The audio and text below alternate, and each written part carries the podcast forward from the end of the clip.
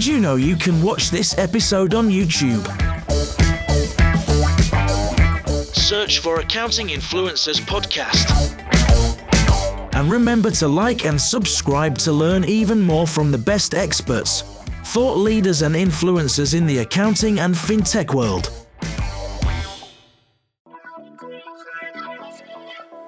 You're listening to the Accounting Influencers Podcast.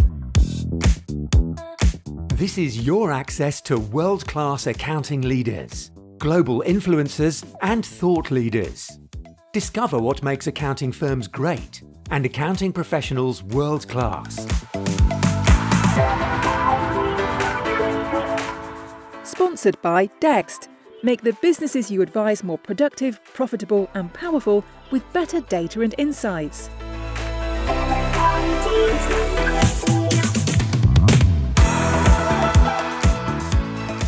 It's the Accounting Influencers podcast with me, Rob Brown, another episode with one of the world's top gurus on change. This is a show where we bring in personalities and, and thought leaders and practitioners and consultants and experts to tell you, accounting and finance professionals and the fintech people that surround them, what is happening and what to make of what is happening. I'm thrilled to have back with me today for the second time, Hannah Munro. Good day to you. Hey, Rob, it's so awesome to be back. Hannah, we've already recorded a show with you, and in that show, it's almost a, a change and transformation part one.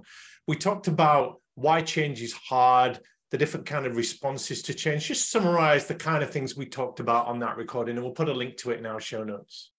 Yeah, so we talked about how change is inevitable, and uh, and what's also very interesting is that change is getting faster. The pace of change is accelerating.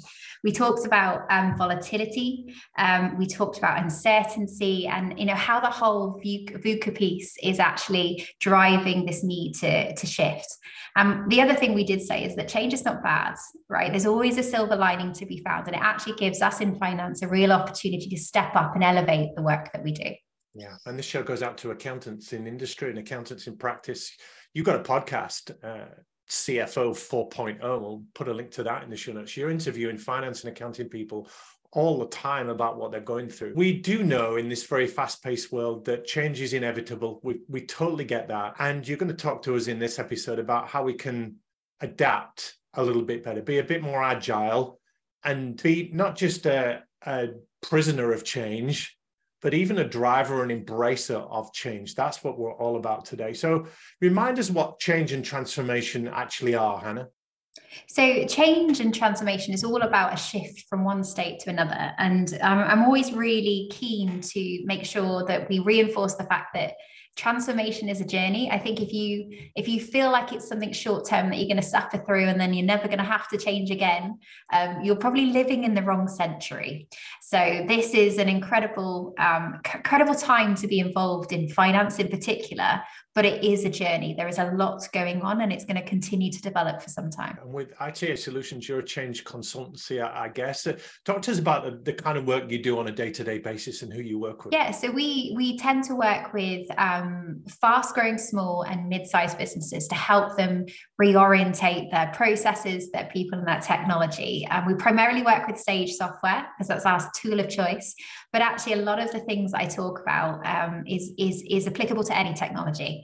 Um, and it's all about changing and creating this automated finance team that gives you know rapid and accurate insights for a business so that again finance becomes that right hand man at the table and, giving that advice and guidance to the rest of the organization we talked last time about some of the types of change maybe the cultural change, the, the work life balance, the personal change, the technology change. If there is a change project on the horizon, how can we be ready for it? That's a big part of success isn't it in transformation projects? Yeah and what's really interesting and what i found you know slightly scary especially doing the work i do is how many transformation projects actually fail. I think there was some scary statistics circulated by the you know one of the big consultancies around how 70% of transformations fail. Now and, and i know incredible statistic. And and like all statistics, you need to put that data into context. And I think the important part of how they stated that fact was they said it failed to achieve its objectives. So, my one question is that going into that project, did all of those 70% that failed, did they even know what their objectives were? So, that's my first hint and tip is to make sure that before you start any kind of change and transformation projects, you know the reason for change. How are you going to measure success on the other side? And why are you doing it in the first place? That's a really good point. I'm, thinking back to my time as a math, maths teacher. Three times four isn't 10. So you know immediately when that process has gone wrong. There is a very defined objective and a very correct answer, and it's black and it's white. But with change, arriving at a position of success, often it's intangible. There are loads of different facets to it. So getting clarity on what success looks like, that becomes uh, a key factor in a change project. I'm fond of the question if we were to look back in 12 months or three years or however long this project is, and this has been successful or it hasn't been successful, what will have been the main reasons? Do you work like that with your clients, looking back? Yeah, so we we do internally. We all uh, we like to sit down and go sort of you know do the the the review stage, which is like what worked, what didn't, what would we do differently next time, right? So we always ask, yeah, once it's happened. You project that forward, then you say, look, let's imagine we're all sat in this boardroom in 12 months what would need to have happened for this to be successful that is a way of defining the objectives perhaps Absolutely. So it's in one of our templates that we use. The very first question when we go into a scope and a conversation with a customer is tell me how you are going to measure my success. What is it that you need to have tangibly in your hands, or what is the the outcome and the KPI that you're going to measure me against in 12 months? Because that's that's that's the that's the piece that I focus on all the way through. And if you've ever heard the phrase, um, "Does it make the does it make the boat go faster?" You have to you have to keep asking you that question. And if at any point you go, "Is this still the right objective for whatever reason?" Because you said 12 months, but 12 months is a long time in business right? So you need to constantly reassess am I solving the problem? You know, what is the problem I was planning on solving? How am I measuring success? And is that problem still valid? Is it still something that I need to think about? I'm thinking of a change project that an accounting practice underwent just last year where they brought a new CRM system into the firm. And in defining the objectives, their primary objective was that everyone in the firm would use the CRM system. And we would get better sight on who's doing what with which clients and what product lines and services we're offering to which clients. But they missed some very important elements of that. For instance some firms buy technology because it suits the leaders that buy it and the price is right and they like the people selling it and the vendors do a really good sales job. Some buy technology because it fits a gap that they've got, but they don't think too much about everything else it's fitting with. Some buy technology for the client experience, so they do it with the clients in mind. Some do it with their staff in mind. Well, this has got the best chance of our staff adopting the technology. And so they didn't really get a handle on the best technology to buy and what would fulfill the right kind of objectives. And they just had this very vague sense of everyone will use it that's flawed, isn't it? It is, and it isn't, right? So I find it really interesting. So the objective is that they wanted one place where they could see everything that was going on with a customer, right? In order to make that successful, your team need to use it and buy into it. So if they aren't bought into it, it never achieved its objectives because things weren't being blocked right? So that's the so that's an interesting conundrum in itself even when you're measuring objectives. But the second thing is that what often happens is people blame the technology for the for not achieving the outcomes. And actually what i very often find is that people spend almost too much time choosing technology and not enough time planning how they're going to implement it and I think that for me is again why lots lots of um, you know implementation projects fail is because they will have a 200 point checklist very often with the reasons for for change, or you'll see the other extreme. And as you said, Rob, it's someone at the top has gone, I like this piece of software, I want to use it. But actually, part of choosing a good software is also about choosing a good partner and an implementation methodology that works for you and the business that you're implementing into. And again, I, I feel like very often people go in expecting a software to work exactly the way that they currently work. And you, you don't choose it for that. Because if you want to work exactly the way you've always worked, then you've not changed and you've not transformed. You've just shifted into a digital landscape. And you're a fan of change shouldn't be tech driven? Absolutely. So I have a lot of conversations with people, and they'll come in um, and they'll say, Right, we need this. And I go, Why? And they go, Because this and this. And I said, Well, even if I automated that process for you, right, it's still a bad process. A process is a, a bad process is a bad process, whether a piece of technology is doing that process or not. So there are three, well, four actually key components to any successful change and transformation project in today's age, right? One is, of course, technology. You have to have good technology. If you put, you know, any, think of this as the four legs of the stool, right? Any one of these go, you you might you'll feel a bit wobbly. Two of them go, and you're in trouble right? So, first one is technology, second one is process. You have to be willing to adapt your processes to technology. Um, there is a there is a historical tendency, and I say I think this this is definitely changing now. But historically, you put a piece of software in, and it, you changed it. You developed it. You did those. Um, you made you you got a team of developers to tweak a screen or what have you.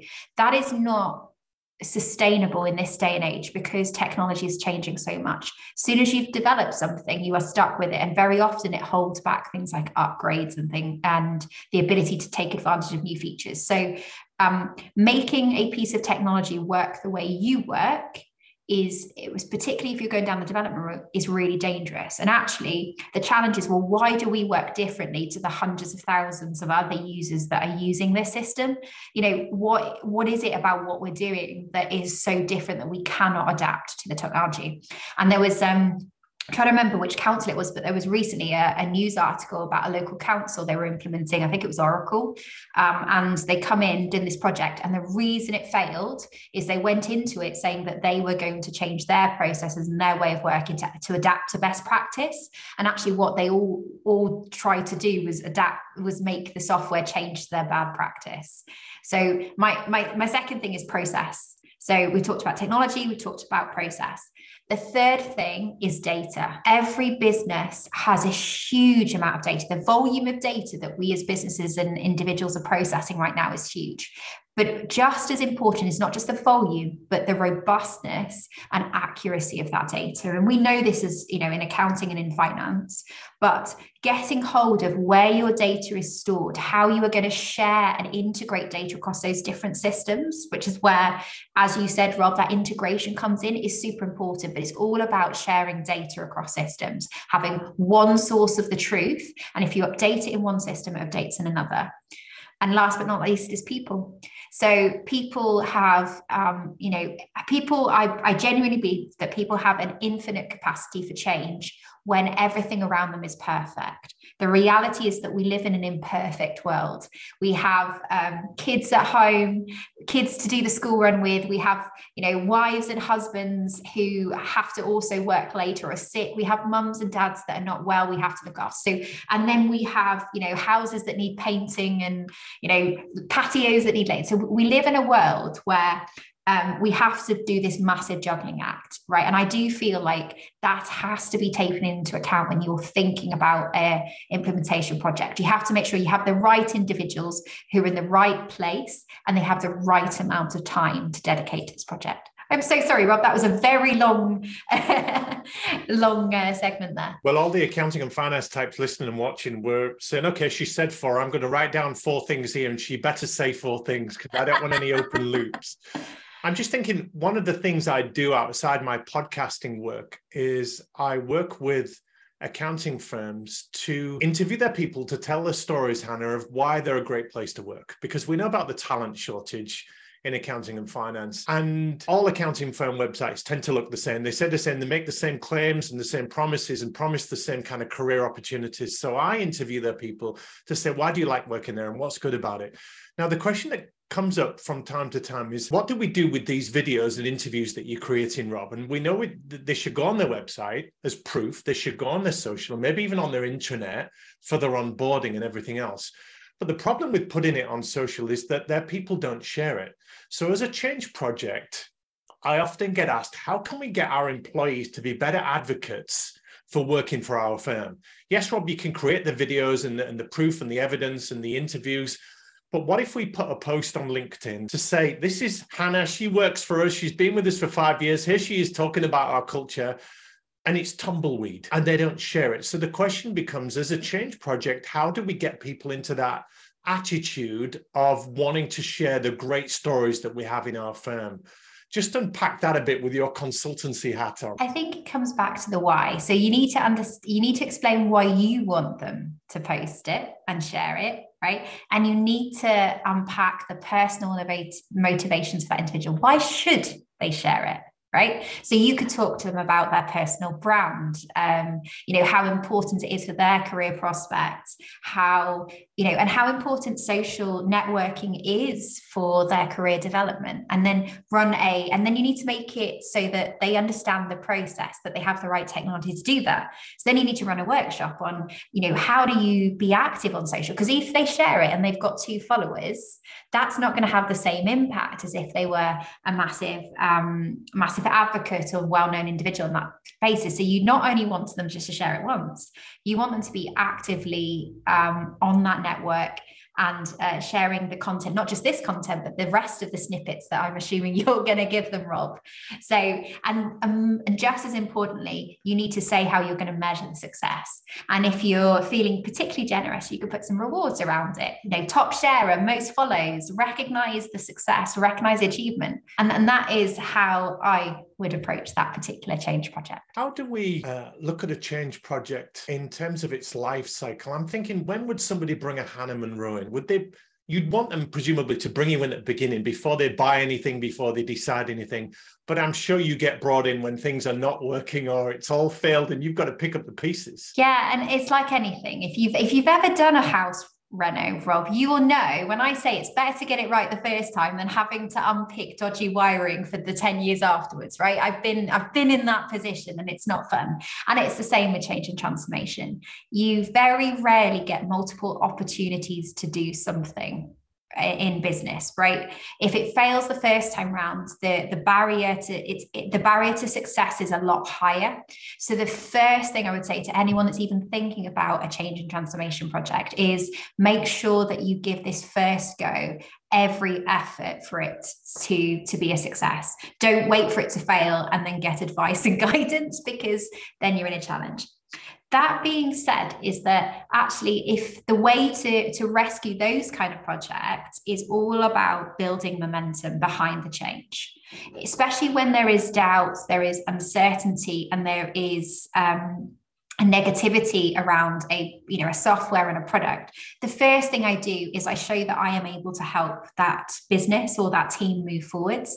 So small wins. I talk about the snowball effect a lot on my podcast um, and it has a massive impact. So find one small thing that you can do as a you know as an individual if you're going in and trying to help somebody else find something that you can change within a fairly quick time frame that's going to have uh, you know a small to medium level impact that is going to move the dial forwards. And once you create that one you have then built that trust um, that you know you've shown that you know what you you're doing and then you can take it forward so I've, I come in at lots of different stages. I love it when people bring me at the beginning because I get to start with a clean slate. I don't have to unpack and deal with the, the challenges that somebody else has uh, created for me. But I also think that it's it's never too late but you you can't keep if you keep doing the same thing you've always done in the same way you've always done it, it you know not only is it the definition of insanity it's a recipe for for transformation failure. And change must also be a factor success and change must also be a factor of the people leading it. How do we support people in difficult times? I think the first and most important thing is you understand people's personal motivations if you have a say you've got a mum with three kids right? She works part-time. Expecting her to stay late for three months um you know is is unrealistic. So i think the biggest thing is to understand people's personal motivators and make sure they have the capacity for success.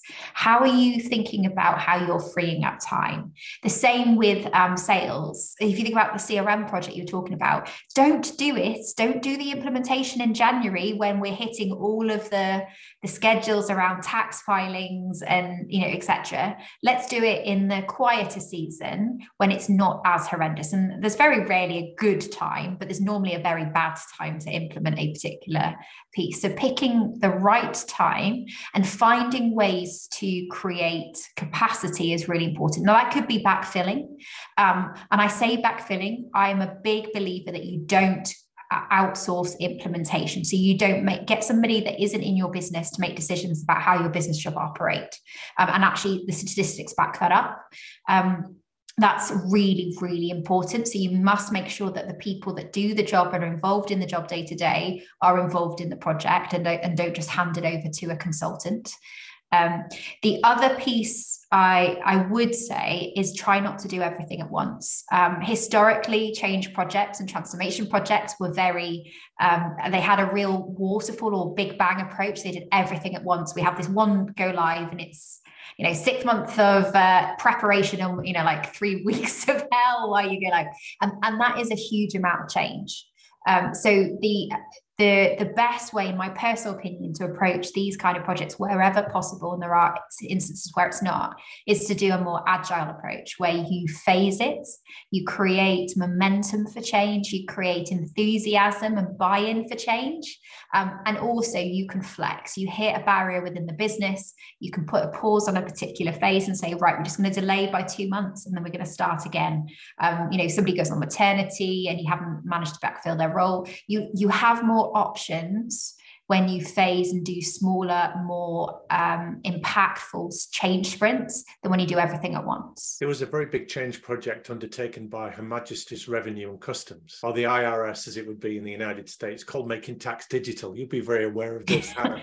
I am very aware of that one. but it's a, a, great example of a wonderful idea that was handled totally badly and, and went very wrong, didn't it? So Tell us a little bit about that story as you understand it. As you say, the why, I don't think anyone denied the why behind that change project. The why was digitizing tax returns, wasn't it, basically? Yeah, and anyone that's filled in a piece of paper and had to send that off will understand the why behind it. But also, it's not just about the digitization of the tax returns, it's about getting access to the information that sits underneath that tax return. In a, in a more efficient, quicker way, yes. So, what they hadn't done is been clear around the objectives. What needs to be automated and you know technology driven by when and to whom? They tried to get everyone to move at one point in time, right in my personal opinion, rather than doing phased delivery based on business size because I think some uh, medium sized businesses sometimes are easier to shift um, than smaller businesses. Um, there is also lots of businesses who weren't on any kind of technology. And so all of a sudden, their change journey is a lot bigger than those who are already using um, an ERP or a, a software. So I, I think they were clear on the why. They didn't understand people's personal motivations. They didn't understand their capacity for change. Um, they moved the goalposts way too often. They tried to do it all in a big bang approach um, versus smaller, more chunky aspects. Um, and they didn't make sure that the technology was ready. The ambition that they had outstripped the available technology, which meant that all of the change was crammed into the last few months before the deadline. And that was a problem. Well, the deadline was put back and put back and seems to be abandoned altogether for the moment. It's uh, but then they say accountants really do really change anything unless it's mandated by law and, and any regulatory change. So we did see a lot of scrambling by accountants to get themselves and their clients ready for a making tax digital approach. So we know that accounting finance types are very agile when they want to be and when they're driven by it to do it. Yeah, but I also think imagine the work life balance of all of those accountants. yes. Yeah? yeah. So the, what like I say what what the government didn't take into account is not just the you know the is the capacity the volume of individuals that had to change and businesses that had to change versus the available capacity that was in the accounting and finance re- arena at that time, as well as the skill set, right? And we, we haven't talked a lot about that, but the skill set for that, the knowledge wasn't there. So a more staggered release of that MTD piece across industries, across um, Um, size of business, across regions yeah, would have given way more flexibility and availability within that arena, and also would have meant that there was a series of super users, so individuals that have been through that change and then can advise and guide others, and and that's the bit they didn't drive. You talked about how you're very passionate about change. You love change, you get change. I wonder if you're born that way, and that's a personality trait of Hannah Munro, because there will be. I'm wondering if change and the ability to deal with change is a skill, Hannah, that can be coached, that can be taught, because a talent is innate and you're born with it, but a skill you can develop it and hone it. What do you think? I think it's both a bit like leadership. So I think the same about leadership. So I think there are individuals that are natural leaders that understand communication, that, that have a presence. But I also think that leadership is a skill that can be taught as well. And I think the same about change. Um, and if you knew me as a youngster and a teenager, I'm not sure you would ever think that I would be sitting here on a podcast talking about this. Um, but that for me says a lot. So um, I think your experiences shape you. So, uh, like anything, I think how you grow up, how you're brought up, your experiences. So I spent a lot of time traveling. So being in places that were unfamiliar and having new experiences wasn't was something I was comfortable with uh, coming out. So you know, if I've got to stay in one place, I'm like, oh, this is you know, I need some excitement. What is it? I'm going to pick up a transformation project. Um, so there is something I think about experiences shape you, but it doesn't mean that you can't learn to be comfortable with change. You talked about how you wouldn't want to change your iPhone. You get very attached to it. So do we compartmentalize change? Do we say at work or in that environment, I'm great with change, but in these areas, these are sacrosanct. These are sacred cows. These will not be moved and not be changed, and I'm really uncomfortable there. Yeah. So I have um, a per- this is a very personal philosophy, Rob. So I believe that in my life, certain things have to be stable for me to be comfortable right? Um, so if my home life is good, my horses are happy, my dogs are well, my husband is uh, not working crazy hours, I have more capacity for change at work and I can throw myself into it. If things happen at home, I have less capacity uh, for change because other things in my life are taking that that like in the IFGB, maybe there is a finite capacity to do those things and to live in that world of uncertainty because things at home are uncertain.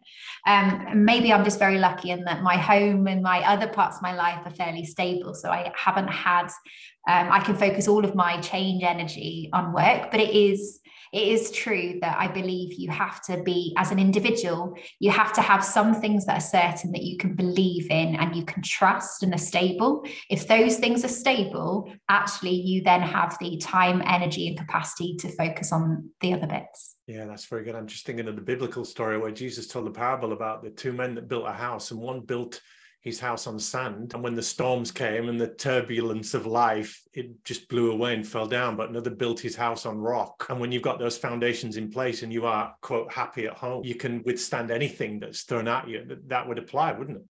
Oh, absolutely. And it's, and it's, and I think it's not just about like happy at home. Are you happy in your career and role? Are you happy with, um, are, are, things in like you say your family are they are they good are are you happy in yourself? Are you well? You know those that are sick and not healthy that again they may struggle with change because they've got other things that are priority to them. So yeah i i, I love that that analogy around building your house on rock. If, if the foundations are stable you have the ability to change. What advice would you give in closing to the accounting and finance professionals listening who know that change is coming? They know that it's here. They want to lead better through change and they want to be better change agents, change makers, change facilitators. They want to deal with a changing world much more effectively. How would you issue a call to arms for them? The first piece, uh, so I would say, think about what you're changing and why you're changing and make sure you're really clear on that before you go out into the world. I would also say, don't get it, distracted by the shiny toy in the shop think and make sure that it is tied into those original aims and goals and perspectives. Um, I also would say you cannot over communicate when it comes to change. Most, a lot of the change issues I see out there in the in, in the world are because people haven't communicated and don't limit your communication just to those within your team. Think about your wider audience, your customers, your the wider business, the leadership, and be be a champion and a, a PR person for change when you go into it.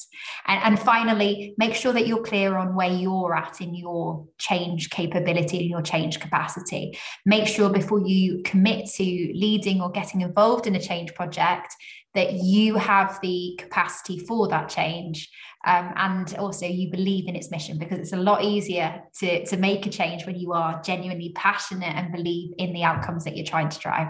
Well, you are genuinely passionate. Hannah Munro of uh, itas Solutions, change specialist, transformation experts, and also the uh, CFO 4.0 podcast. It's been a thrill to have you on our show today. Thanks for joining us.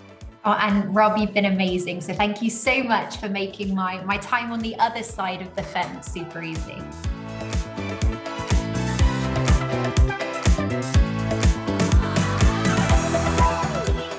You're listening to the Accounting Influencers podcast sponsored by AdvanceTrack, helping you as an accountant confidently choose between outsourcing and offshoring.